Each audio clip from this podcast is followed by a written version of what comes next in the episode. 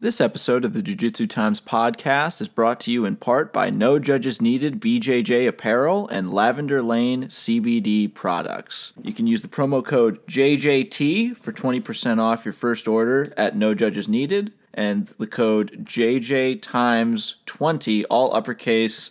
Last two items are numerical for 20% off your first order of CBD products. Thank you very much for sticking with us. Enjoy the show. Hello, everybody. Welcome back to another episode of the Jiu Jitsu Times podcast. I am your host, Kevin Bradley, joined as always by my co host, Mr. Kevin Gallagher. Today, joined by yet another incredibly accomplished guest, multiple time Pan American champion, one of the founding me- members of American Top Team, and black belt under Ricardo Liborio, Wade Rome. Mr. Rome, thank you so much for joining us, man. How you doing? Wow, that, that was a great introduction. Thank you, man. he's good. He's good at that. He makes he makes anybody look like an all star, man. but I wanted well, to I myself. I wanted. I was cheering for myself. But yeah. That, uh, I mean, hey, look, like the the credentials speak for themselves, man. I mean, you've been around the town. Like you you've been at this shit for a while. I, I've been a black belt longer than most people have been training. So yeah, that says a lot too, because that's, I mean, there, there, back when you were training, like there wasn't the idea of having a black belt, particularly when you got your black belt, the idea of, of being a black belt was like if you were a black belt, like you were Jesus, you, you walked on water. You know, I mean, there's, there just wasn't one. If you if you were lucky enough to even have a black belt instructor or have a black belt that lived in the area, like it was like, oh my god, like this guy has a black belt coming today. Like if you saw purple belts and brown belts, it was a big thing back in back in your time. Yeah, they were just so few and far between at that time. It was amazing.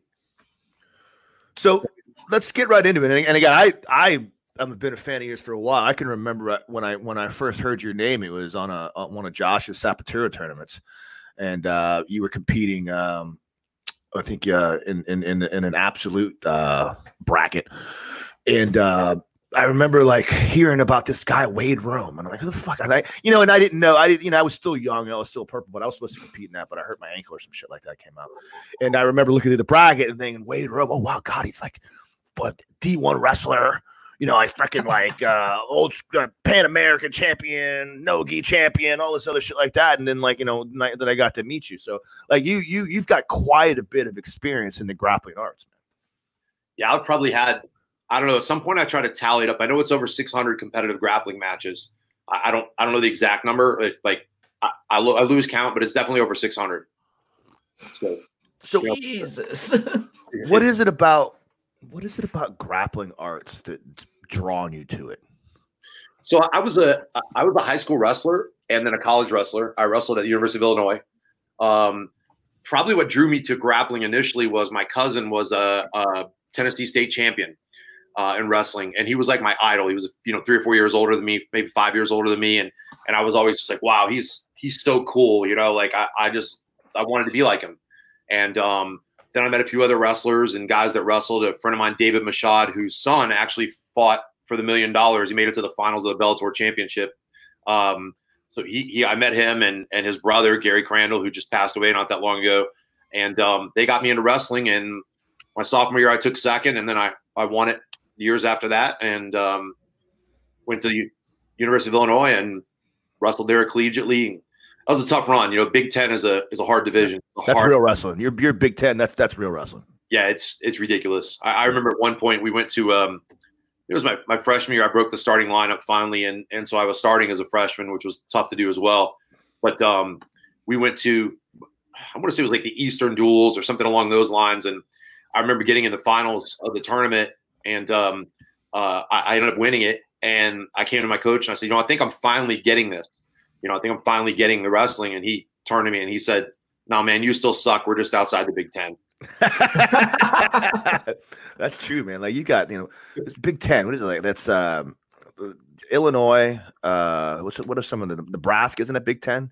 Yeah, yeah, they are now. Yeah, yeah, they, they my my oldest boy uh, Chase played uh, football for Nebraska. Yeah, I think it was his freshman year when he signed with them. They were in the Big Twelve, and I think it was his sophomore year, which would have been 2010. They moved to the Big Ten. So you got uh, Nebraska, Iowa, Northwestern, um, Illinois, Wisconsin, Ohio State, Michigan State, Michigan, Penn State, um, Rutgers Penn, now. Penn State's Big Ten too. Jesus, I forget. Yeah, I, I, I didn't, you know, I went to USF, so that my idea of like collegiate, intercollegiate, you know, schooling is just the Big Ten. I don't really, it's, it's skewed for me. I don't really get it, but I, I forget about that. But like, man, there you're talking about like some of the real powerhouses of collegiate wrestling from uh, in, the Big Ten. Like Penn State's a fucking powerhouse.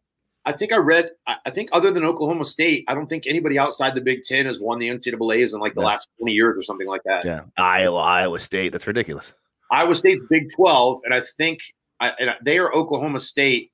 I, I don't remember seeing the statistic, um, but but some outside of the Big Ten, there's been very very few teams that have won it ever. So Yeah. Now, uh, Wade, you, you've definitely got uh, the build and the frame that would uh, preclude you to a lot of different sports. What pointed you towards wrestling over something like football or hockey or something like that? So I played football when I was young, and um, I always felt like counting on other people was hard. That's life, right? Counting on other people, you're like, oh yeah, whatever, I'll just do it myself. Um, oh my god! I think the individualism, like you succeeded on your own merits and you lost on your own merits, and there's nobody else to blame. You know, it's just just the way it is.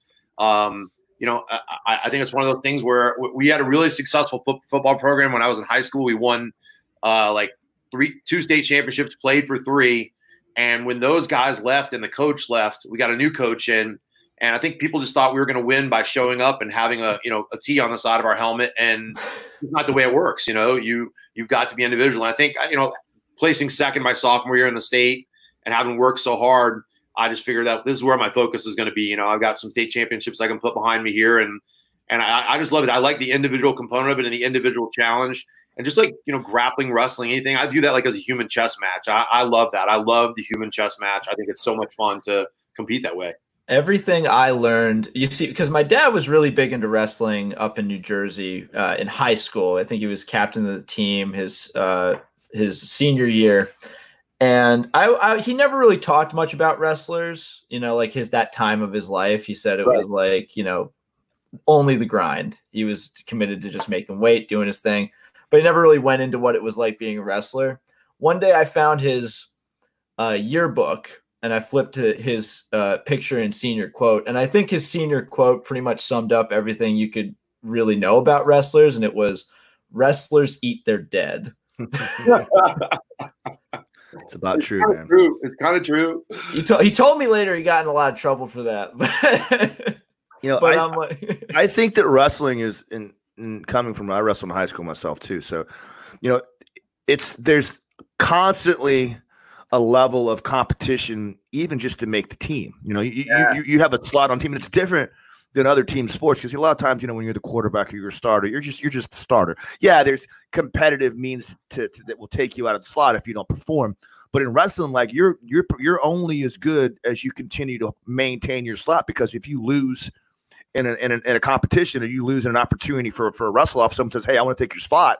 Like you can come up and wrestle you guys and have a wrestle off. And if he wins, you're in that slot, you know? So you have to constantly grind. You have to constantly be on your game. You have to constantly compete with, you know, yourself to be able to maintain that slot. Yeah, it's it, it really is, and, and you know there are so many facets and so much discipline that's that's required in wrestling. Just you know, not only the physical preparation of being in shape, but the weight cutting, which I, I think has actually gotten better. I think people are cutting less weight, at least for college wrestling now than they used to. High school wrestling is definitely the case.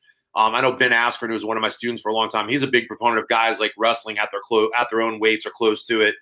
Max Askren, his brother, uh, wrestled 197 for the first couple of years in college, and I just kept begging him, like, you're walking around at like 86, 187, wrestle 184. You'll, you know, you're you're big enough to to win the national championship there. And when he did his last year, he won it. And um, you know, he but he was actually competing up a weight class just for the strength of the team. Um, so there's there's so many components that go into that, you know, and um, physical being in shape, you know, the weight management, um, you know, going out there and wrestling every single time for. Aw.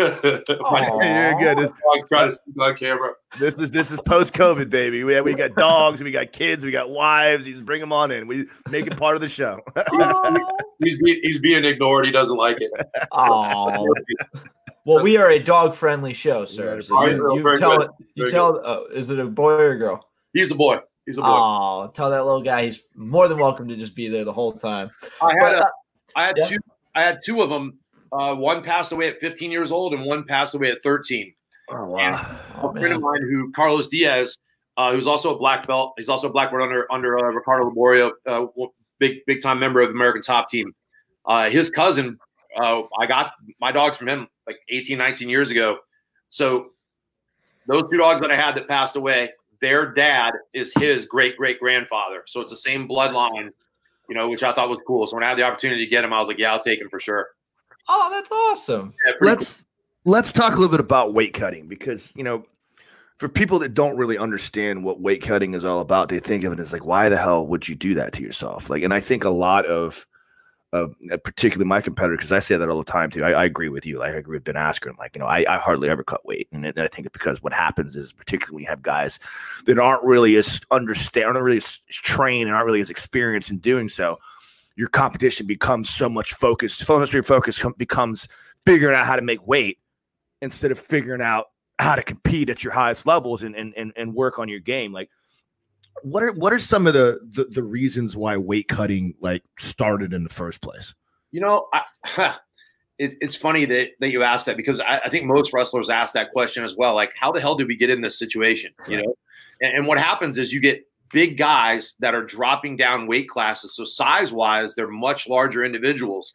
And once that starts, it's kind of a vicious cycle, you know, where you, you literally, like Kevin said, you know, you got wrestlers eating their own because they're they're they're literally chasing each other, trying to match size, weight, you know, strength level, etc. And so I, I think that's the way that that cycle started. Also, I think there are only so many weight classes slotted, and there's only one starter at each weight class. Guys will, if they believe they can make a specific weight class, right. an easier weight class for them to get a starting job at, right. they're going to go in and try to wrestle that weight class. So, you know, I know when I went to college, I was probably they recruited me as a 177 pounder. And I think I think my senior year I wrestled in the finals like 184, 185, and the weight class was 189. I can't picture a world where you only weigh 171 pounds. I if I stand up, it's just my lower body now. That's the best. it's my lower body. Um, so, but but you know, I was also like 5'10. You know, when I got to college by my sophomore year, I was like six one and a half. You know, like working on six two, and uh, you know, I was walking around about 230, 235. So now I'm cutting, you know, they've recruited me as a 77 pounder. I've already bumped up and said I can't make 77 I on the wrestle 90. And I'm cutting 30, 45, sometimes I think I think by my junior year, I was cutting close to 50 pounds a season just to make 190. But the problems with that are you're taking a huge toll on your body. You're sucking all the fluid out of your body, which really, you know, spikes your injury rate. I, I was constantly, I never had injury problems in my life, but once I started cutting that much weight and you've got that much fluid out of your body, you know your your your joints literally run dry. Your organs are running you know below optimal performance. Your recovery time has increased dramatically. And you know back then man they would just feed us drugs. Like whatever we wanted we just literally they had a they had a a, a wall mount cabinet there that we would go and open this cabinet. And there was just just a a, a hundred bottles in there of you know anything you wanted. I, I don't care painkiller uh, amphetamine you know uh, uh, anything that you wanted to sort of help you make weight and manage the injuries and whatever, we just take it. We'd sign our name on a sheet and uh, and say what we took, and then I guess at the end of the week, the doctor would come in and write scripts to match it. I, I don't know how they did it. I mean, we, we could do anything we wanted to do, and so you know, we had chemical help to do that. It was crazy, you know. I, if you see now, like one championship, uh, they're doing they're doing cage side weigh-ins. You know, like you literally weigh in right before you walk to the cage, and I, I think that's ultimately, I'd love to see that be where things go, where guys fight at their natural weight. The flip side of that is, do the guys who who are in better shape because they're having to work so hard to make weight, do they put on less stellar performances, or by virtue of the fact that they're healthier and, and natural, you know, fighting at closer to their natural weight and fighting other people who are closer to their natural weight, is their conditioning actually better when it comes game time? You know, and I, I think there's an argument to be made for that. Yeah, I think the the one problem I have with same day weigh-ins for MMA is this, and and and, the problem comes down to the fact that like, you know, no matter what, no matter what the health factors are, guys are going to try to get that whatever strategical advantage they have, and it means now that they're walking in the cage sucked out and uh, and and depleted instead of rehydrating themselves properly, you know, they're going to still cut the damn weight, and that means that now they're going in with with with less uh, you know water in their brain, which means they're more conducive to concussions and brain aneurysms and all the the powerful side effects that come come included with uh with MMA. So like it's a tough one, man. They've been trying to solve that conundrum for so long, and I agree with you, man. It's just it's an archaic fucking system that for some reason has carried over for decades and decades. It just it should just go away. Here's a problem too. You know, when USADA came in not long ago, and they they basically said, "Listen, you can't reconstitute. You know, you can't rehydrate by by false means, by IV or blood doping or anything like that, because now they have a test and and they can tell. You know, I, I'm not sure what the specific you know marker is or a specific antigen that they can tell that you rehydrated. But you know, you cannot rehydrate by IV or or uh, blood doping or any of those things any longer, and that's that's a real problem. Guys are you know guys are literally guys are literally um, you know now like you said fighting with you know much less uh, fluid on the brain on their joints and their organs. And, you know, I, I, it's going to be interesting to see what the long term repercussions of that are. You know, do we see CTE be a problem in in MMA like it is in football? I, I don't know. You know, we it's certainly going to be kinder than boxing because in boxing, you know, you, with the boxing glove, you're taking away the percussion, but you're never going to see a, a, a, MMA fight where uh, you know two guys trade 600 punches right. in, a, in a 15 round fight. No, you cannot simply physically take that many punches with a with an MMA glove. So um, you know, it's going to be interesting to see what happens, and when we get some long term studies of the of the impacts of you know weight cutting and and you know blows to the head and whatever with the thinner gloves. I, I don't know. I don't know where that's going to go. But I think I think the other deciding factor in in in in, in the, uh, the, the the longevity of MMA and the more safety fighting of MMA is the fact that they don't do a ten count. You know, like there's something like you could take somebody like the guys that get knocked out. Like, I don't care who you are, like unless you just get crushed like I can give pretty much, you know, any professional fighter in the world, even after they just get leveled and give them that standing, standing 10 count. And yeah, they're going to be able to pop back up and say, I'm fine, I'm fine, I'm fine, and shake their gloves and get back into the fight. But they are horribly concussed and they have horrible, horrible brain issues that have, that have resulted from that punch and just giving them that eight seconds or 10 seconds to recover is not allowing them to recover from the damages on their brain. And you allow them to continue to take a beating. That's where boxing, I think, really goes bad. Man, that's a that's a really good point. You know, I, I haven't thought about that before. The, the, the lack of a standing, you know, eight count.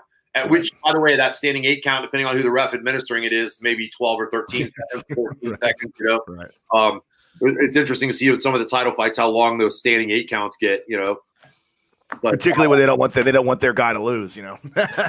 Boxing's so fucking corrupt, bro. I, I, I pray to God that with that that MMA never goes that way. But some of these judges' decisions I've seen in MMA makes me think otherwise. I mean, actually, that's been a very like uh, I know it's been a problem for a while, but some of the more recent decisions, like uh, much less so, but Cruz Cejudo was one that people, a lot of people pointed to as being suspect. Uh, well, that was more of a stoppage issue, but um, there have been a lot of people calling on judges recently for sort of really odd scoring in rounds. Uh, what do you have any thoughts on that? Besides, it's a problem, or yeah, I, I do. I think so. Here's the problem: you have literally people who know little to ne- to nothing about MMA judging MMA fights. How do you not have? You know, they talk about oh, it's the scoring, it's this, it's that. Well, okay, yes, but it's really more so. It's a subjective field, right?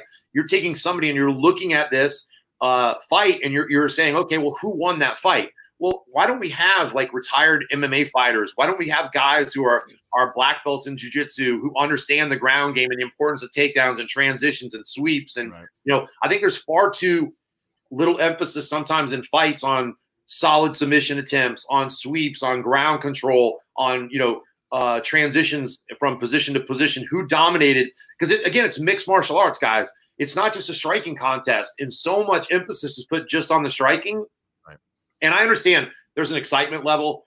If the grappling isn't going well on the ground, the crowd gets antsy, and you know they're trying to entertain people. There's certainly, you know, it's an it's when it all boils down to it, it's entertainment. But the judges should be able to reflect who actually won that fight. I, I've sit there. I'm, I'm trying to think of one of them that I saw recently, where I literally was like, "Wow, 30." It was actually the, it was actually the, the was fight. It, oh, what was it? Um, there was one fight that was 30 27, 30 27 by two yeah. judges. Oh, I knew who it was. It was um it was Judge one of Jucal's guys. Um man, I'll think of it in just a second. It was it was one of Jucal's guys that that fought, and I thought he won the first two rounds. He did get dominated in the third round, not to the point of a 10-8, but all three judges scored that like 30 27, 30 27, 29 28 for the other guy. Yeah. And I was like, I for me the one the the most recent uh, example that caused me to get really annoyed uh, was one that a lot of people had a lot of problems with. It was Jones uh, Reyes. yes. Uh, their most recent fight. A lot of people were saying like the it wasn't so much the result, even though that was highly contested. It was the fact that Jones won one round by a crazy margin that people were like, that wasn't that was closer than the scorecards would even tell it. You know, you had everyone on the commentary talking about it, and a lot of people were were mad. Do you how many more uh, high profile matches like that, like championship matches, where judging is wonky? Do you think we have until real change starts to get made? I mean, I, here's the thing. I think the fighters have to start raising hell. You know, like we have so many guys that are in the ring. Uh, by the way, that was uh, Anthony Rocco Martin and Neil Magny. Okay. All so right. The judges. I do. I remember that fight. I, I did watch that fight. It was bad. Yeah. It was horrible. Yeah. and the judges scored that fight. Like I, now, if you look at some of the statistics as far as the striking in that, like it Magny definitely from a striking standpoint, and, and again, much of them came in the third round. Right. But if you look at that, the statistics kind of bore the fact that Magny won that fight statistically by striking percentages. But if you look at who controlled that fight the first two rounds, I thought Anthony Rocco Martin controlled that fight, certainly to the point that it was not a 30 27, 30 27, 29 28. Right. Um, and your point with Jones and Reyes, I had Reyes winning that fight. Me too. I thought like, and a lot of people did, and Yes. it felt it felt like bizarre.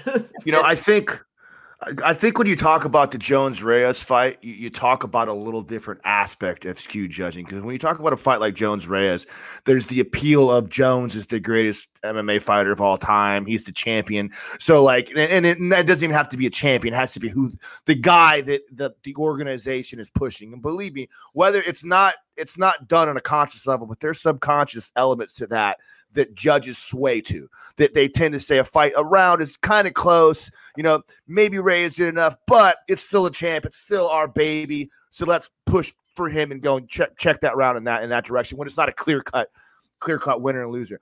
I Yeah, think Go ahead. I'm sorry, Kevin. I think that that more to the point of what Wade is trying to explain, and, and I think the point that we're trying to get across is the fact that um, you know judges need to become more educated in the entirety of what MMA constitutes. Because I'll tell you, like we, I train fighters all the time, and I work with the UFC fighters all the time. I mean, we got a couple of our gym, and you know, our MMA fighters and all their stuff, like with Matt Arroyo and you know, you know, Matt Frevola, Billy Q, and and, and our younger, uh, you know, beginning fighters, and we tell them straight out, like, you know, if you're on your back, doesn't matter what you're doing, you're losing the round. Losing the round. it- and it's unfortunate because it's it's a, it's a strategical approach that takes away so much of what someone's strengths are. Because if you're a damn good you know, jiu-jitsu practitioner, and for some reason you got taken down, and now you're on your back and you're fighting your ass off for submission, and you're landing elbows, and you're doing all kinds of things, and increasing more damage.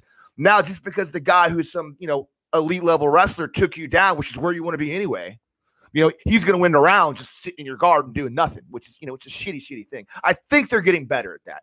And Billy Q's last fight, that second round, was a big distinguisher. in that. He had, he had a similar situation, I think, and he ended up winning that match and winning that fight because of that second round. I think judges are trying to get there, but not all the time. I was worried for Billy um, No, on that because I thought, wow, this is a this this is going to be a close fight. From you know, just just based on the way the judges always look at things, we Right. could appreciate what was happening and what Billy was doing from the bottom and what he was doing from the top. But some of the more explosive movements of that fight, you know, came from his opponent, and that was you know that was scary. So um, you know, and me, me and you, we you know we've watched you know hundreds and hundreds of rounds of MMA. You know what I mean? We we we've you know you know, hundreds and hundreds of hours in the rounds of MMA, and like we've seen that same exact round play out in that way, like over and over and over again. And nine times out of ten, it goes to the guy on top that gets the takedown and, and sits Yep. in the guard. That's just the way it goes. That's the way match. That's the way rounds are scored because the judges have a set curriculum. Billy explained to me that they changed the the the points of of importance or the points of like you know, judging in the UFC. Yeah, and I can't remember exactly how he did it, but they they changed it a little bit. Yes.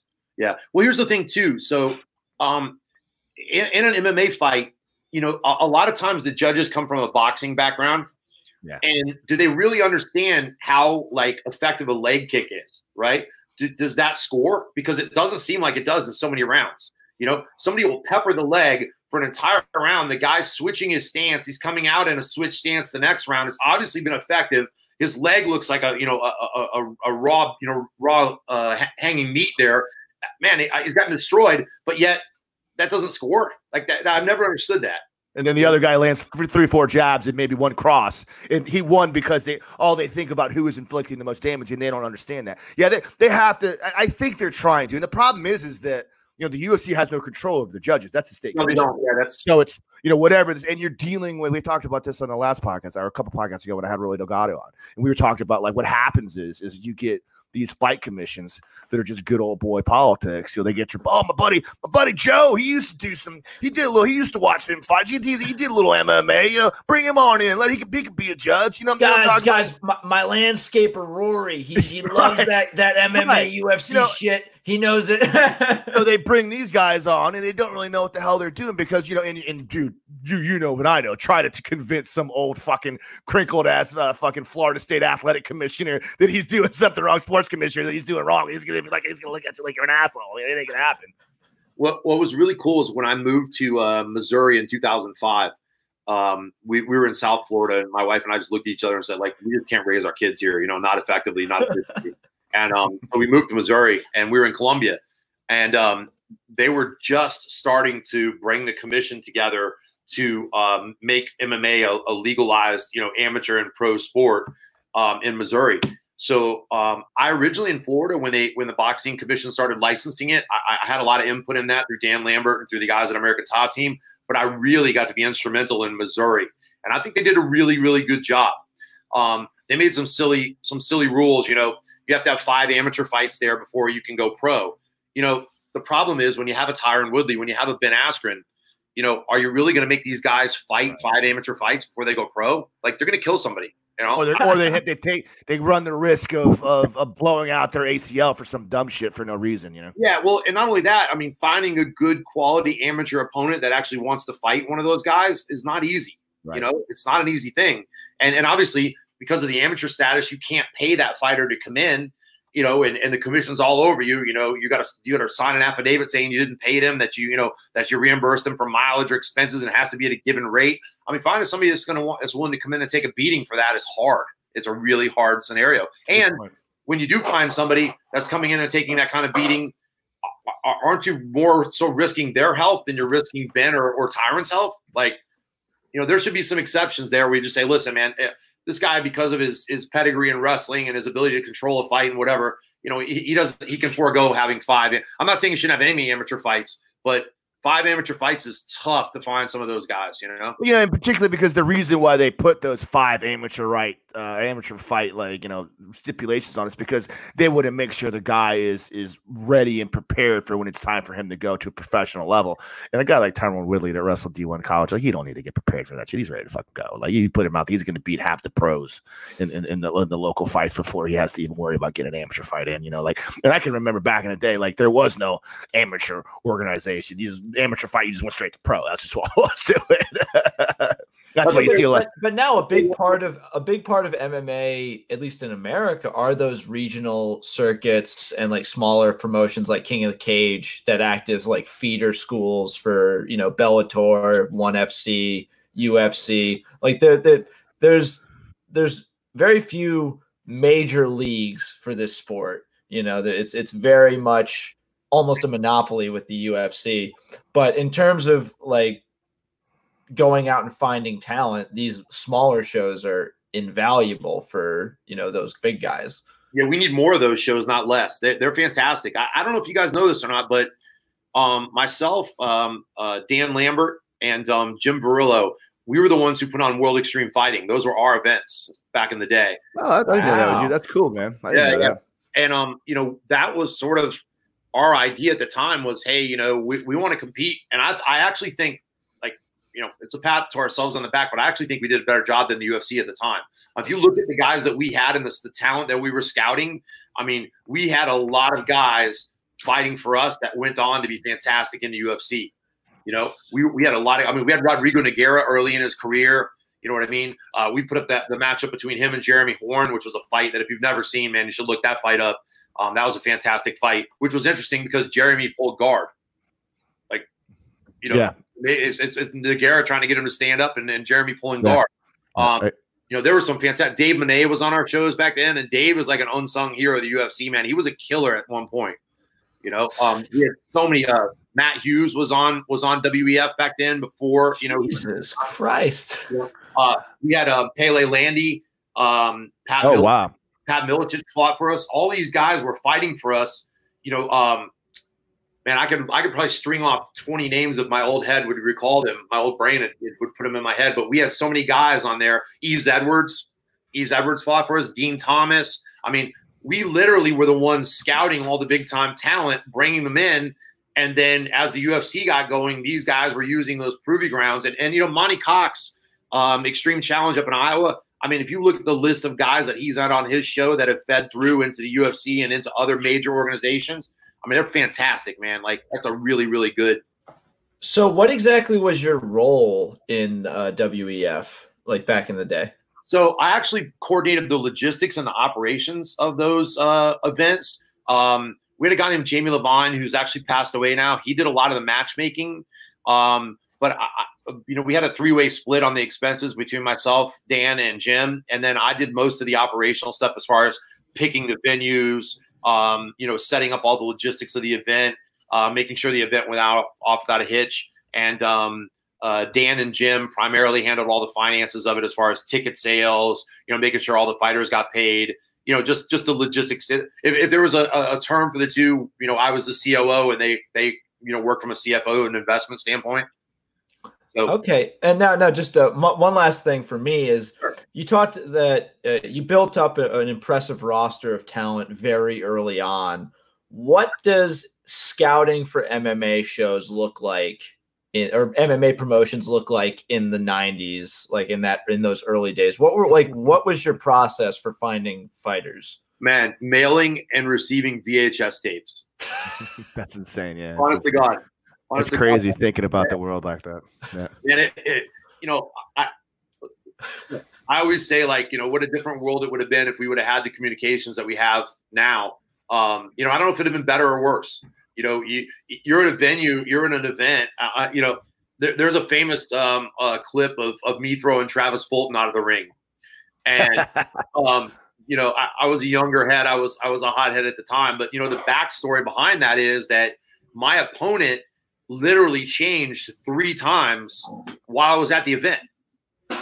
So, you know, by the time that Travis actually made it to the event, and it wasn't Travis's fault, Travis literally had no cell phone, no anything to call and say, "Hey, I've had a problem. I won't be to the event till late." Right? But they're they're bringing me a cart with a VHS tape and whatever, and saying, "Hey, this is who you're going to fight and how you're going to fight." And uh, here's the VHS tape on this guy. So I'm studying it, and then they come back in and tell me, "Oh, by the way, Travis is here. We're switching your opponent back now." you know, it is insane. Um, Right. You know, that kind of stuff went on constantly. But as far as scouting for the talent, you were getting VHS tapes coming to you, or they'd call you and say, "Hey, I got a really good guy. I want you to take a look at him."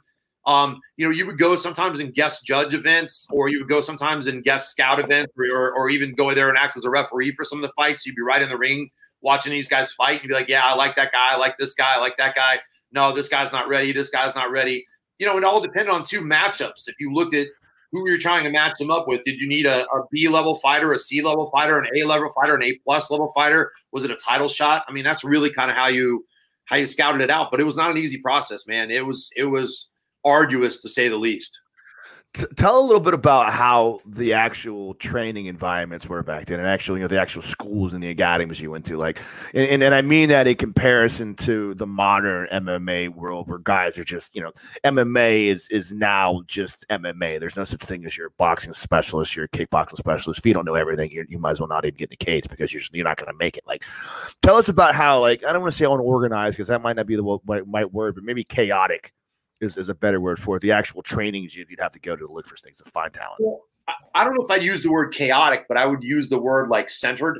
If you were a Brazilian Jiu Jitsu fighter, you were studying striking, you were studying takedowns, but you were focusing on your craft and being the best at your craft so much more so than everybody else that when you force them to see it swim in your sea, you're going to drown. Right. right? Like you said, now guys have cross trained. I mean, they're good wrestlers, they're good strikers, they have good jujitsu, they have good takedown defense. You know, they have good Muay Thai. Like you, I'm seeing now this generation of people that literally grew up cross training all of those aspects, right? You know, I think um I'm trying to think Georges St-Pierre, you know, uh, said something one time about um about one of the guys that came to TriStar. And the guy was like 12 or 13 when he came and started there. And that guy had already been training MMA since he was like six years old or right. seven years old. And um, I think it was I think it was Rory. Was it? Yeah, Rory? that was the name I was going to yeah, say. That's Rory the name that always comes to mind when I think about like the original hybrid. And he was like he already had he had like fucking like twenty fights by the time he was what yeah. like twenty three or twenty four. I, think, I think when he first like broke into the UFC, he was the youngest fighter in the UFC, like twenty or twenty one years old. yeah. Know, in the UFC. Um, so you know that was I mean what a what an unbelievably talent stacked you know division we've got now with all these guys cross training in all these different areas and you know what's going to happen, right? I mean, like it's only going to get better and better. The specialization, particularly now when you look at the high level. Um, hold on, guys, I'm going to walk while we're talking here. Good man. Do you think? Uh, I'll let my dog outside. Good. You want to pause for a second? You can go do that if you want. We can edit. It's no big deal. I think I can keep good. going, brother. I think good, good, good, good, good, good. With the background changing a little bit. Take a walk down here. I, I'll give you guys a tour of the gym later, my new gym. Oh yeah, yeah, man! I've been up there before, man. It's a good spot, dude. Oh, oh yeah, you gotta, Oh, yeah. a new one. You got a new one now? A new one. I moved. Yeah, oh, I moved. Dope, man. One, yeah, man. I gotta um, come up and see you again. Yeah. So anyway, um, I don't know specifically what we were talking about, but um, you know, the hybridization of these guys and the fact that they are so dramatically cross trained and they have specialties and are specialists in so many different areas. That just makes a world of difference, man. Yeah. I think we're only going to see MMA getting better and better and better. You know, you see guys like Sean O'Malley and and those guys that are just you know Shout out to the Sugar Show. Yeah. Yeah, man. Right. And I mean, what is he? Twenty four years old. I don't even want to think about it. And, and like, yeah. and like, you also got guys like Chase Hooper, even younger. I think he was 19 when he entered the yeah, UFC. I think he's like, 20. He just turned 20. Just, just turned 20. Phenomenal, phenomenal yeah. grappler. He just lost to Caceres this weekend, but it was still a good fight. Yeah. What did you guys think about them matching up with Caceres? I thought that was probably not a good idea. Yeah. You know what's really funny? You bring that up because um, uh, I was I was at I was at a bar watching the fight with Matt Arroyo because um, the the winner of that fight was prompted to probably fight Billy Billy Q, and I can't remember the damn matchmaker's name for the UFC because I'm gonna sound stupid now. I can't think of his damn name. But it, anyway, the matchmaker from the UFC was talking to Matt, and they were actually texting each other. And, okay. and, and Matt he told me that that they were they didn't you know it's unfortunate because we're in an age now where you just got to put fights out there. You know what I'm talking about? Post COVID, right. if you want to fight, you got to get a fight. You know, so they didn't want to put um Chase Hooper against Caceres because they didn't want to give him that much to cut off because they want to try to keep him around for a while. They want to try to you know code him and and and, and put him up the ranks correctly. And they didn't want to give give him Billy either because they didn't like they didn't like the idea of Billy because Billy's a brawler and, and, a, and a tough and tough bastard. They you know they didn't really have him have him go after that fight. But like I I I mean the kid did well, man. Like Caceres is a tough fighter. Man. He's just he's so weird and unorthodox. Yeah, well, here's the problem. Caceres has been around forever. He's experienced, right? And I don't care how talented you are, experience means a lot, and it plays a lot more into fights than you think it does. Yes. You know what I mean? Just not putting yourself in situations. Um, you know, I, he had the right game plan to fight. Um, it just.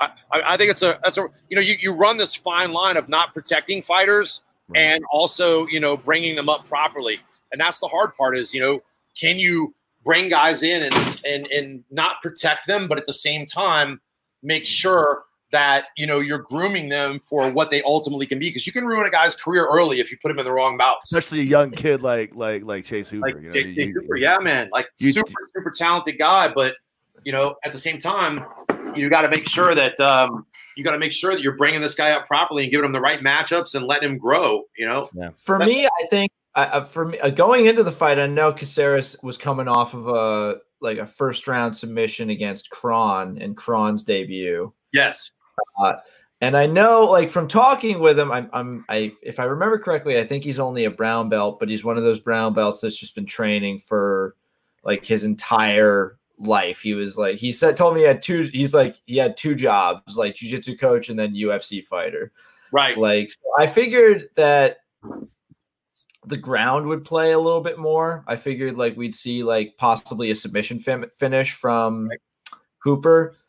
But yeah, I think you're you're right in the experience thing. Like you you're just you're dealing with a guy who's had more at, at bats and I don't think know, that I don't think that match plays the same way if you give Chase yeah. another like five fights to get his uh his beak wet in the UFC. But I thought like both of them did really well. I don't think this was a knock against anybody.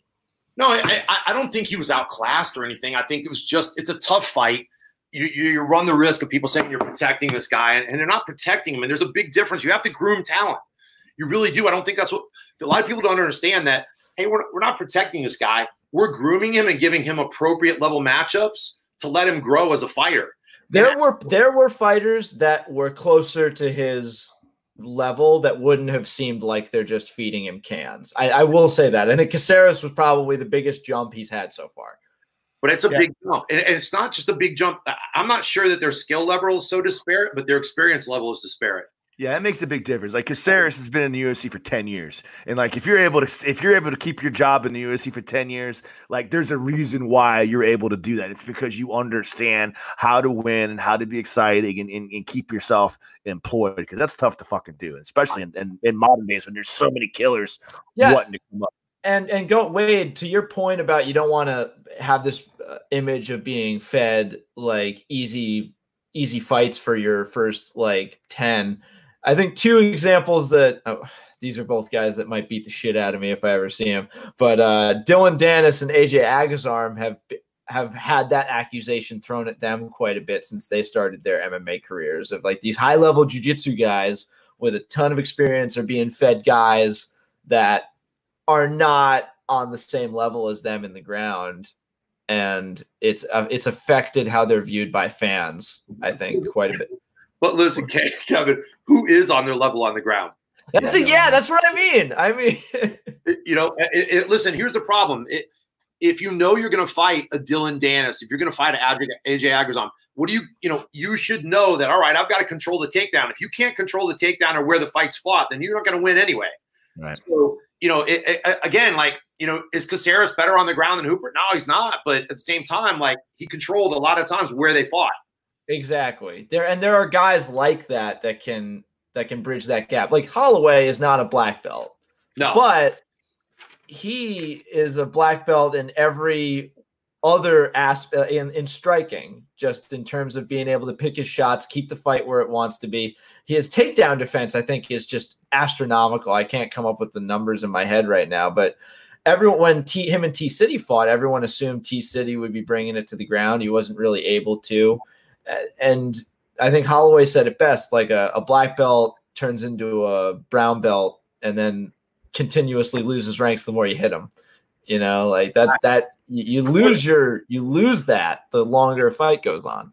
That that's a fact. Yeah, you, you know, you hit a black belt, he's a purple belt really quickly, real quick. Yeah. And then, you know, and like it it doesn't take long, particularly like in and the idea of belt ranks for MMA fighters is a bit skewed because like you know from a jujitsu point of view, like I don't we not you know as a jujitsu coach, like I don't care how good of a fighter you are unless you sincerely 100 percent dedicate yourself to get a black belt. I don't care how many wins you have in the UFC, you're not getting your black belt because it's a different philosophy. You know, I mean, it's a different it's a different point of motivation and commitment to get that black belt. It's about more than just being good at jujitsu.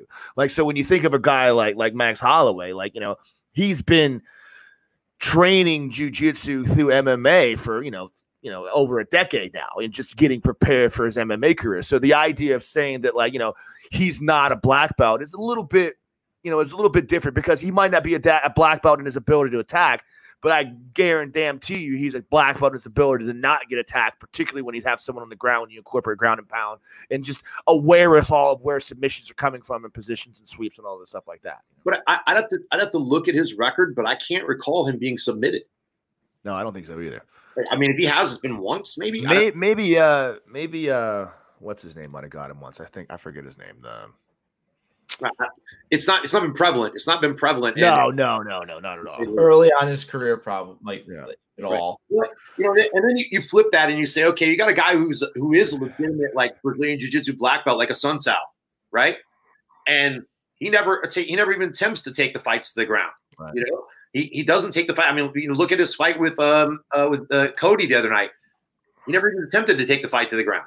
You know why? I don't, I don't, I don't understand that. You know, and you take a, you take a fantastic, uh, uh, you know, Brazilian jiu-jitsu practitioner like Demian Maia. When he got away from his jiu-jitsu for a little while, his losses started stacking up.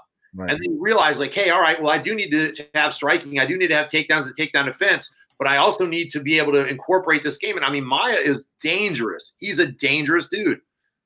I think Demian Maia is a unique uh, jiu-jitsu practitioner in the sense that he has been able to to to use real pure jiu-jitsu sport jiu-jitsu style jiu-jitsu and be extremely effective at it in in MMA. And I say that in this regard like you know, I think a lot of times when we talk about the difference between sport jujitsu and MMA jujitsu, we talk about the ability to understand how to not just control opponent and advance a position, but be able to control opponent and continually do do damage and posture up and be able to inflict punches and like that. And there's a little bit difference to that. Like if I want to hold somebody down with a with a with a cross face or with a head and arm or whatever, and then advance a position in the mount, work around and take the back and all that, it's very different than if I want to hold someone down and posture up and still be able to do damage to him. And I think Maia is, I mean, I can't think of anyone aside from like, you know, fucking Rickson or someone like that on that regard that's been as effective at MMA, pure MMA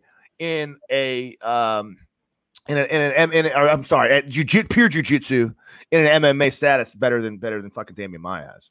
Yeah, and that was kind of my point. Like, if you notice when he got away from that for a little while, where he was just focusing on striking, even during his fights, right. like he was not having a lot of success.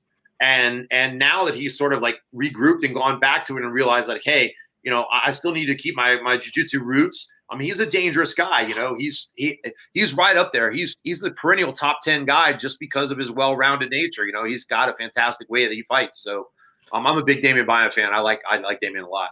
And How I mean, much? like, and I mean, we saw a lot of that skill in uh, his fight against Askren. You know, yeah. where Askren was definitely on top, but Demian was able to keep threatening submissions from the bottom, just like stay in there, move his hips. It it's it is a guy who's taken jujitsu almost as far as it can go in MMA. You feel like when you watch him roll around on the ground. Yes. Yeah, he's amazing. He's amazing. If you look, you know, and the thing about that fight too was Ben had a smart game plan. Ben was basically going, taking the last minute of the round and taking him down and not giving Demian a lot of time. So that takedown scored, but he wasn't giving Demian a lot of time to work on the mat. And the round that he ended up getting submitted, he took him down with about two and a half, two, two, two and a half minutes left in that round. And that's just too long to give Demian on the ground. You know, it, it just the, the bell, you know, the bell wasn't ringing to save you, and and it just gave him too much time to work. And so I think as Askren's confidence built during that, he ended up shooting that takedown earlier in the round than he should have, and that that put him on the ground for too long. You know, if I was in his corner, I'd have been like, "Yeah, man, I'll be yelling when there's a minute left in the round for the takedown." You know, like win, win, win, win the round. Yeah, we'll just win the round. Like score with the takedown, survive on top, inflict a few punches and strikes, and and and maybe advance position a little bit if you can, but let's not let him swim in that sea too long. You know. You know, another thing I think about when I think about Demian Maia is how beautifully simple his jujitsu is. Like if you watch him, he's not doing anything very complicated. He's in half guard. He comes up for that single leg, which is amazing. He fucking he sweeps you down. He passes your guard with a little knee knee weave, and he takes your back. Like, and it's it's amazing to me to watch how basic and simple his jujitsu plan is, but how utterly uh, you know successful it is and effective it is. What do you think about um, the differences between you know sport jujitsu and you know jujitsu that we do in the gym to try to fool each other as high level black belts versus what you do in the uh, arena of MMA or in self defense. Like it's it, in that simplistic funnel. It does you don't have to funnel off into the more advanced techniques. Yeah, I mean, I think again the problem with jujitsu, uh, you know, or sport jujitsu in a fight is that the counter to a lot of things is punch them in the face. Right. right? So being able to cover your head being able to to you know, and that's why that's why half guard is I think so successful in MMA is because you can actually hide yourself underneath your opponent. Right. You know, being in full guard and, and being exposed and letting them posture up or not even letting them posture up, them breaking posture up and being able to strike from full guard, it's tough to defend that. Even if you have good wrist control, you're not going to control the wrist for the entire time. And those elbows and those punches and et cetera are going to come down. You know, I think half guard is a, is a fantastic, you know, um, uh, utilization of a sport jiu-jitsu aspect that can be adapted for MMA because your ability to hide underneath them. I mean, Rodrigo Nogueira, he showed, you know, like, and you can have a really effective bottom half guard game and turn it into a top half guard game that is destructive. He did yeah. not get hit a lot on the bottom because he played, you know, a lot of half guard. Yeah, that fucking that tucked his head underneath, swim underneath the leg, sweep through, come up for the single leg, and it's just basic like stuff, literally stuff you learn. You know, I teach my my day one white belts. You know, you know, you know, like yeah. beginning stage white belts, and I I tell these guys all the time when I'm teaching this, I'm like I'm gonna show you this, and like you're gonna want to learn some other crazy things, but I'm gonna tell you like this is what's gonna work for you against the highest levels in some regard, and it's particularly in an actual self defense situation where you're trying to protect yourself. Yeah, well, you know, it goes back to like you said, feeding fundamentals and funneling fundamentals down the, the pipe. Because look at Roger Gracie. Look at what Roger Gracie does when he competes. Yeah. Right? Like basic. I mean, look what he did to Buchecha. Yeah. I mean, just, yeah. I, I think of Roger Gracie and I think of you know that cross collar choke. I, I can't think of too many other uh, submissions that are just so it's as unstoppable that against anyone. I went back in the day when he finished literally, I think it was like he was in the world. He finished like eight competitors the same exactly. Like, took them down, swept them, passed their guard, took their back, took their back or took to the mount, cross collar choke. Now who's next? Bring on the next guy. You know what I mean? One after the other. Other you know Marcelo Garcia's guillotines up there too. But like I can't think of too many people that, that have mastered a, a technique to that high level of mastery. I think I misheard you there. Did you say Roger Gracie took somebody down? That's a good point. I will tell you this though, like that that son of a bitch is probably one of the toughest people I've ever seen to get taken down. Like he, yeah. it's amazing. He has that. He's so strong and so tall, and he just stands there in that kind of judo kind of presence, and, and it just gives you the single leg. He doesn't even care. Just look at you, to blast you through, and gets his grips. It's, it's watching him against that Buchecha matches. It would it would Amazing. matter absolutely zero. He could kill me anyway. But if I think if I ever do meet Hodger in person, I'd be unable to wear any sort of like jacket around him. You know, I'd probably just want to like wear a like tank top or something, just because you know I don't want to get if he if he if he beats me up, I don't want it to be with a cross collar choke, just because I've heard his his grips are so strong. So his, just just so that I understand you correctly, what you're saying is if you ever meet Roger Gracie, you're going to wear as little clothing as possible. That's what I heard too. That's what I, I mean, heard too. Win. Hey, hey, you know, read into it what you want, man. I'm just looking out for my neck. hey, you do you, man. I'm I, am i am all about it. You do you, man. I, I like it. I like it. Well, okay. Now, I, I wanted to clear. I wanted to get through this uh, before we run out of time, just because it's such a an interesting idea. So you're you're collegiate wrestler, D1, you you leave the you leave academia. At what point in your life does ATT come in? So I started training. Uh, I graduated college in 1991. Um, came back to Florida. I was a nursing home administrator. Uh, spent a couple years trying to like figure out what I was going to do professionally. Um, got into hospital administration. Um, was just missing terribly, like having something to do. I was coaching a high school, you know, wrestling team. One of my buddies was head coach. I was helping him. Uh, I would go to practices just just to do something to sweat. You know, like uh, to me, everything else was boring. Like going and lifting weights, going and you know, it's just boring. Um, so I was looking for something to do. I was terribly just out of shape, and I was terribly missing, you know, an outlet. Um, so I started going around to these martial arts schools trying to find like a martial art that I could do. And literally, I would just take these guys down. I go to these Aikido and Taekwondo and Hapkido and whatever school. And, and I take these guys down, and I'm just like, oh, this is pathetic. Like, this is horrible, you know? Um, so, anyway, uh, I was in a karate school. Actually, it was Roger Crawl's karate school. Uh, Roger Crawls uh, is a black belt American top team now. He manages a lot of guys, a good striking coach. Um, I was in his school, and this guy named Alex Davis, um, which, if you ever see the UFC, 99% of the time when they've got somebody in the ring translating English to Portuguese or Portuguese to English, it's him. Um, he also manages 40, 41 UFC fighters, um, including, you know, I, I, mean, he's got a list of them. Let's put it that way. They're all, you know, he's got a lot, a lot of guys in there. Um, but anyway, uh, Alex kept bugging me. Hey, man, come try jujitsu. Come try jujitsu. Come try jujitsu. And I was like, man, I've tried all this crap. They're horrible. Like, I just take them down, the fight's over. And he's like, no, these guys want you to take them down. And I was like, what? He's like, they want you to fight on the ground. And I was like, listen, man, if I go do this, will you shut the hell up? Will you shut up? And he said, yeah. So one day I went over, it's about three o'clock in the afternoon. We go over to this gym and I walk in, and this guy's like 5'9, 5'10, maybe 175, 180 pounds, you know, typical, like, you know, really you know, jovial Brazilian. Oh man, how are you? You know, like I, you know, you know and uh, uh, do, you, do you want to grapple? You know, yeah, man, let's grapple. He's like, where you want to start? I was like, let's start on the feet. He's like, okay. So literally 10 seconds in, I take him down, and the next thing I know, they're waking me up. and, and I was like, I was like, what happened? He's like, oh man, you shoot a beautiful shot, but uh, I catch what we call a guillotine, and I choke, and and you know tap, and you go out. So I was like, all right, and he's like, uh, you want to go again? I was like, yeah, man. And I'm kind of thinking in the back of my mind, what? Like he didn't choke me out. You know what I mean? You, you, I must hit what the hell happened? I must hit my head or something like that. Yeah, I was thinking like, I don't think I believe that, right?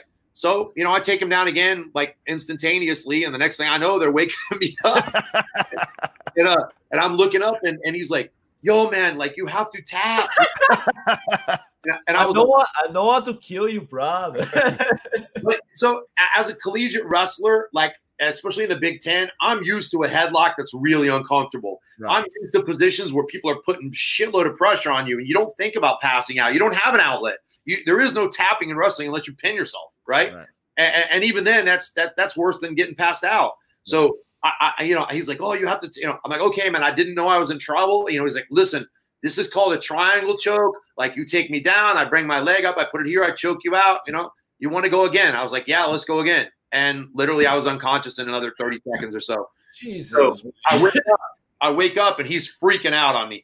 He's like screaming at me, you know, oh Jesus Christ, you have to tap. What is wrong with you? You know, like you have to tap. You know, and I was I was literally laying on the ground. I looked up at him and I go, I know, am I, I the one who just got choked out? And he's like, yes. And I'm like, well, what the hell are you screaming at me for? and um, and he's like, jujitsu six o'clock tonight. I was like, I'll be there. And that's how I started training jujitsu. I went there and just got my ass kicked so many times. You know, just out of curiosity, was that was that instructor Liborio? No, it was not. It was not. It was a guy named Alvaro Leal. Right. And, uh, I think he's in Colorado now. Um, no, I, I met Liborio. Um, to go back to Kevin's question, I was training at a place under Marcelo and Conan Silveira up in. Um, so I got my, I got my blue belt um, there from Alvaro. So I trained there for like maybe a year, year and a half, and I got my blue belt. Then I went and trained under Minotauro. I trained under Nogueira, and I got my purple belt from Nogueira. And then I found out about this Boca black belt. And at that time, Nogueira was starting to get ready to fight. Like he was trying to gear a little more towards fighting. So I would train with him a lot. I worked with him a lot on wrestling. I cornered him for his first rings fight, his first ADCC, his first Pride fight. Cornered him for, for a lot of that stuff. Um, and I, was, for lack of a better term, his wrestling coach. He was my jiu-jitsu coach. But uh, Marcelo and Conan Silveira had academies, and we went and trained at Boca Black Belt Academy. And literally, this place was 30 by 30 like, I mean, you're talking a small place, right? And in that room, right now, I, I, would say there's probably that came out of that room 19 or 20 UFC veterans that came out of that room. I mean, on the mat at any given time, there was um, there was uh, and Wilson Gouveia and Thiago Alves and um, uh, Thiago Silva. Um, uh, who else was there at the time? Uh, I'm trying to think of the early, early guys that were there. Pablo Popovich, Dustin Denes, um, uh, uh, Jeff Monson was in and out of there. Frank Mir, um, like all these guys that come in this room, and I we always say there was more ass kicking in that, you know, 900 square feet of gym than any place you've ever been in your life. Um, Fernando Margarito was in there. I don't know if you guys remember him or not from jiu-jitsu. I mean, he was a, a world class jiu-jitsu guy. Um, there were just so many good guys. And I met Liborio. Liborio came in there one day, and uh, the, the first time I ever rolled with Liborio, um, uh, I, I, I, hit a sleeve choke on him. You know what some people refer to as the the E word choke. Um, we don't use that word, but um, anyway, uh, I, I came to train with him. You know afterwards, and we met with Dan and Liborio, and everybody kind of got together. And I found the original location for American Top Team in Coconut Creek, which was sort of centered where everybody could get to it right off of major thoroughfare.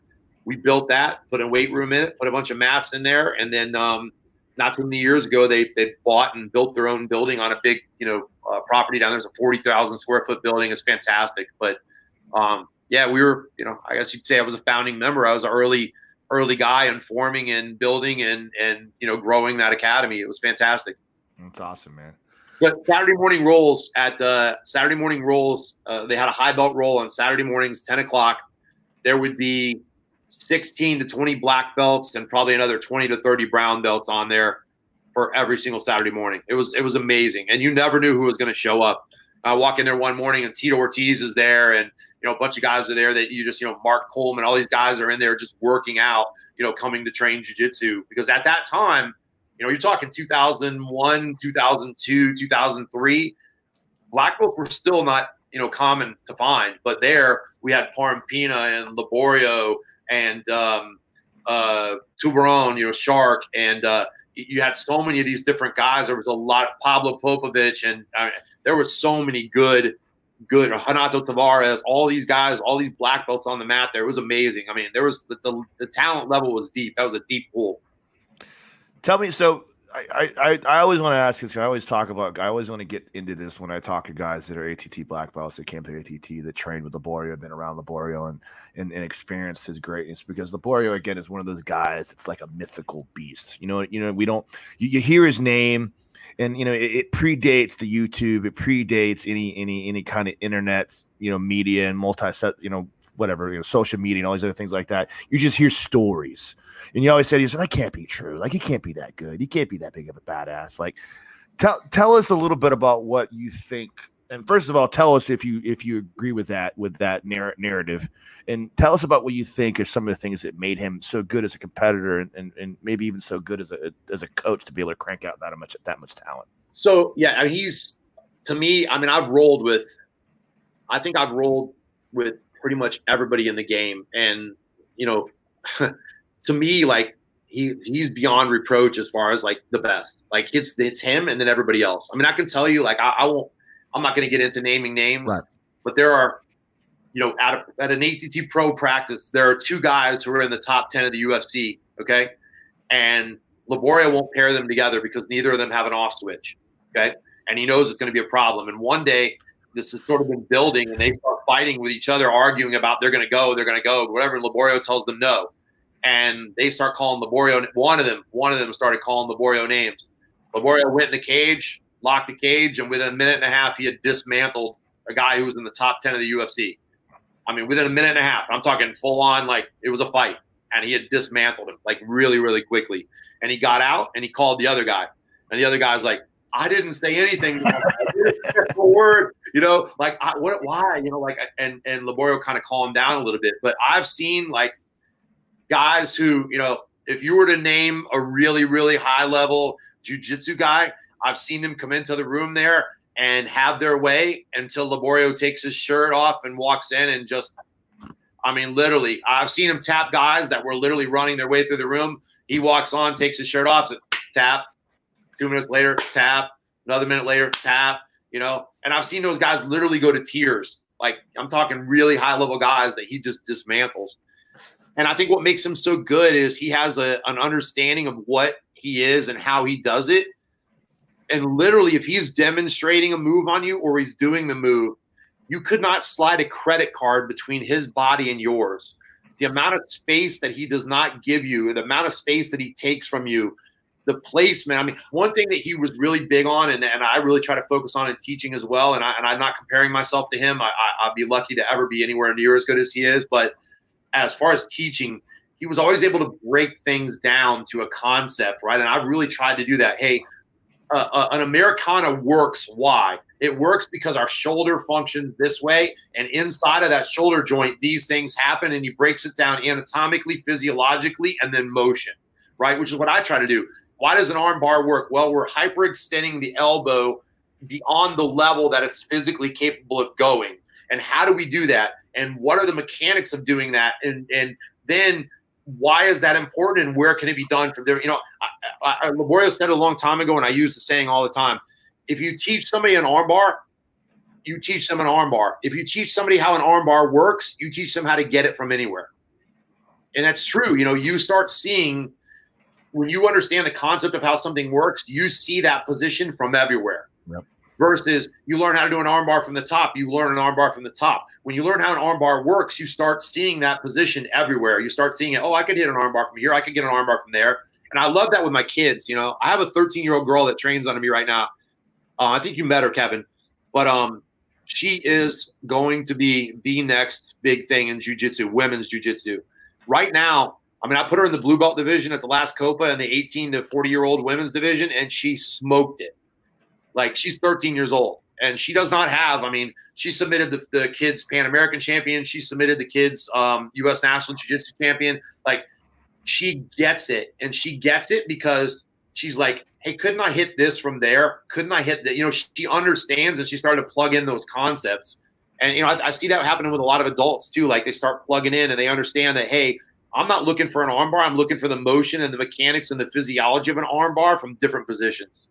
Yeah, and I think going back to your question, that's what Liborio was so good at explaining and breaking down why something works physiologically, anatomically, functionally, and how to get there. And I think the guys that can do that are successful instructors. You know, they they they, they make a difference in people's jujitsu lives. Yeah, that's that's and that's that's why I was talking about. That's why I love jujitsu so much, man. And, and, it's such a big part of my life. It's so much more than just teaching somebody how to do an armbar, teaching somebody how to do a fucking leg lock, or teaching somebody how to do a triangle choke. It's it's the idea of understanding that this art that we do is beautiful and there's there's there's poetry to it and there's there's there's movements involved in it that make it real and make it alive and when you start to understand that you realize it's more about just the pieces that are involved it's about the art in its entirety. And, and it's different. Like me and you as black belts, we can kind of get that because we've been there, we've been through it, we've you know we've toiled with it, and we've we've spent you know the majority of our lifetimes like trying to decipher this one thing that we love and this thing we're passionate about.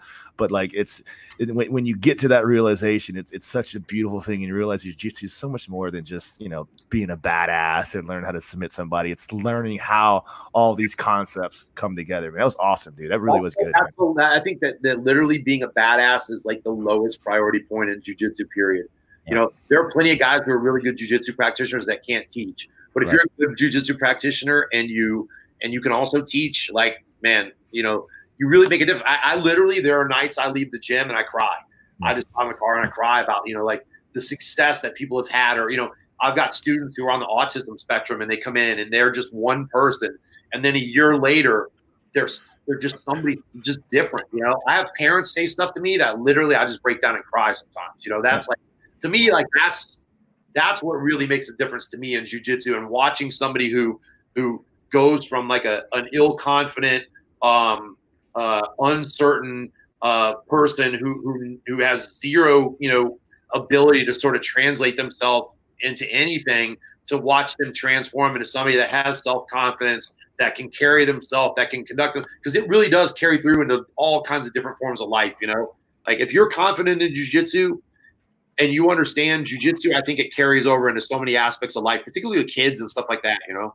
I I say that all the time. Like, as much as I enjoy working with fighters, and as much as I enjoy working with like world class, you know, high level athletes, and and seeing them compete and watching them go to that next level, like I honestly believe that I get more joy out of working with guys just like you said, like that. Guys that are there that aren't the world class athletes that didn't dominate every sport they ever played in, and are here just because like they want to do this thing and maybe a little get a little freaking cardio in or learn a little bit of self defense, and then watching them evolve as people over the course of their jiu-jitsu journey and realizing that struggling and, and, and beating what it takes to, to and conquering your demons to improve in jiu-jitsu it just makes them so much better people i always say this like jiu-jitsu is one of the rare things in the world that will take the strong and make them meek and take the weak and give them confidence and give them strength, man. There's not too many people. There's not too many things in the world that can do that. I mean, my I my uh my coach Ed, uh, my the guy who gave me my blue belt, I think he summed it up for me best when he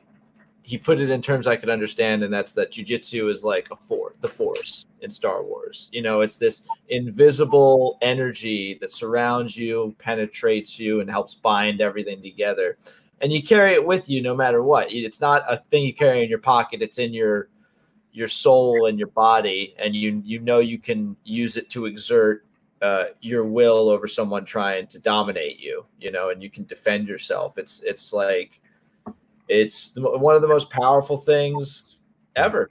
You know. Yeah, it really, it really is. You know, um, Marcelo Silveira used to say that, uh, you know, jujitsu, if you want to define jujitsu in its essence, it's two people fighting over the last loaf of bread on earth. Somebody's going to eat sandwiches.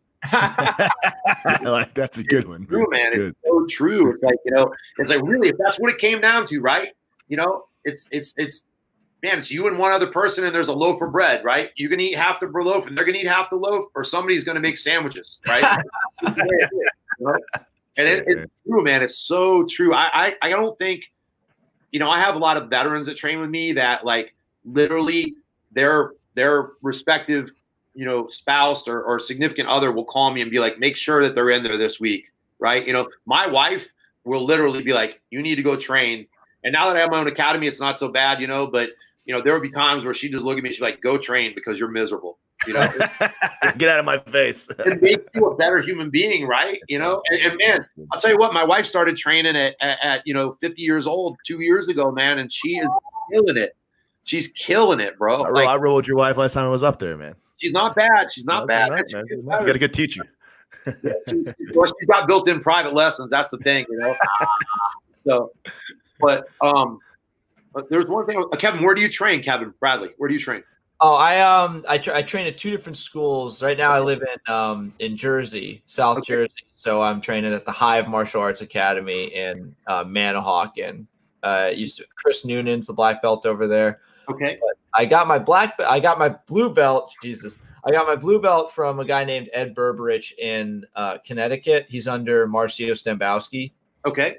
Yeah, so that's like I I grew up in Connecticut. Uh, Ed helped me get started in jujitsu when I was around college, and uh, yeah, it's been uh, it's been a wild ride. how know? long you been training? How long you been training total, Kevin? I forget. I started. Okay, so I've been. I gotta do the math. I've been out of college. Like I, I did a year of grad school, and I'm now a year and a half of grad school. Like uh, junior year, so maybe four and a half years, coming up on five ish. Okay. Yeah, so I'm a, I'm a one stripe blue belt, and uh, just about everybody else that does this sport can kick my ass. But I make up for it by writing about it. I, hey, you know, you know who can't kick your ass? Who? People that don't train. Yeah, your wife can already kick my ass. I can tell. No, no, no, hey, hey, you know, I have a white belt. She she was saying once to me one night, um, and, and she's a she's a, she's a fantastic person. Trains with. She's a white belt, she just got a couple stripes, but we had a bunch of other white belts come in. She's always sort of like, I don't think I'm getting any better. I don't whatever. Well, we had an influx of new students come in, and she's on the mat, and I'm just watching her dismantle all these people who have very little to no training. So afterwards, her husband sends me a screenshot of a conversation they had, and um, she says, "Man, there was a whole bunch of new white belts in the room tonight, and it was like I have freaking superpowers." And I was like, I was like, that's jujitsu. That's jujitsu, right? Because I don't care who you are. If you don't train and you don't understand it, you know, like you come in and and and you know, people that that don't look the part are going to kick your butt. You know, they have superpowers. They really do. And jujitsu is a superpower if you use it correctly and you understand it. You know.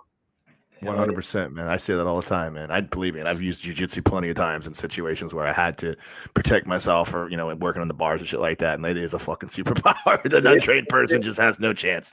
Yep. And the nice thing is, it's a gentle superpower you can do without having to hurt somebody else if you don't have to. That's the that's the best thing. But I, I wrote that. I wrote an article. You should read it. It's pretty good. I wrote an article about uh, police officers, mandatory police, mandatory uh, training for police officers in uh, in BJJ, and I talked a lot about that. How it's a, a gentle uh, form of uh, restraint. Did you, did you write that uh, post the George Floyd tragedy, or was that prior to? Uh, no, I wrote it after. I wrote it. I wrote it. I wrote it two days ago, just because yeah. I was in my mind, and I figured, you know, I might not have a lot of real knowledge and I can talk shit about things. I have no idea what I'm talking about, but I can also offer some realistic, you know, expert opinions on something that might other, make a difference. A lot of other black belts are, are doing similar things. Like you're seeing, like my coach, Chris, he's, he's offering like free lessons to certain law enforcement, you know, in the area up to blue belt, just so people can have a better idea of what to do and their responsibilities on the ground. A lot of, a lot of other places are doing the same thing. And, uh, yeah, you know, there's, there's, there's a lot of there's a lot of feelings about it, but I think people putting themselves out there trying to add something to the conversation and doing good is always a good thing, you know. And I think that jujitsu transforms people, so that, that's getting, all a good thing. Getting people, getting people, just trying to get other people to be better people, right? That's, it, that's, that's the key, right? It's just like it, really it, take. So I don't think jujitsu is going to take a shitty person and make them a good person. But I do think it will take a marginal person and teach them some humility and maybe some confidence, and that kind of can be the determining factor in like which way they fall. And then if you take, you know, if you take a cop who who takes a power situation or is a power hungry person, and you teach them that they can be powerful and yet humble at the same time, or they can be powerful and yet gentle. It's a big difference, man. I think it's way more impressive to be powerful and gentle than it is to be powerful. No, one hundred percent, dude. Like, that was that was the, one of the major premises of my article was the, it was the psychological benefits of it. And you yeah, yeah, you have this great superpower to be able to protect yourself and and and and, and use non lethal restraints and long lethal uh, ways to subdue an opponent, but it's the the the the personal journey, the psychological journey that that that you know, like you said, I agree with you too. Like if you're a dick, you're a dick. There ain't nothing you do. But I know a lot of black belts that are fucking dicks. You know what I mean? Like I, I wish I didn't, but there are some black belts out there that don't think the same way we do, and it's unfortunate. So if you're a piece of shit, you're a piece of shit. Hey, yeah, I've been, I've been doing this. Like you know, before I started jujitsu, I was just a scumbag, and for a few years in, I'm still a scumbag. You know, but you're only a blue belt, so there's hope. That's true. I have the I have the opportunity to become an even bigger scumbag down the line. So I, I think you know, I put out a video, um, like right after that happened. I think it was two or three days afterwards Wait, do me a favor, man. I love you. I'm seriously about to piss my pants. You gotta get like you can keep talking if you want to. Hold, give me give me two seconds and we'll cut this because I want to keep talking to you. But if I don't go pee, I'm gonna pee. I'm, I'm gonna pee all yeah, I was looking for. I was looking. At you texted me like ten minutes ago, like I'm about to piss my pants, and I'm loving this. Give me a minute, brother. I'll be right back, man. Oh, thanks, thanks, man. Uh, I'll, cut here. I'll mark that down. Just are, so are we on cut here? Yeah, we're on cut. Yeah. Right. So now, I can eat a little popcorn without being too rude. Oh, go for it, man. ever try this stuff? Oh yeah, my mom has that. Dude, that is the best popcorn. Like it's just a little sea salt and it's just plain non-GMO, non, you know, non uh, genetically modified popcorn. I love it, man.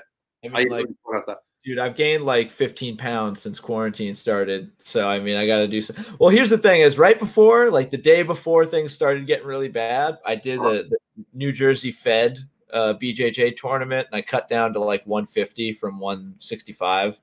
And then after that, I ate tiramisu every day and didn't do shit. And I thought I'll just get back in the mats and go to the gym. And then quarantine hit, and I'm not.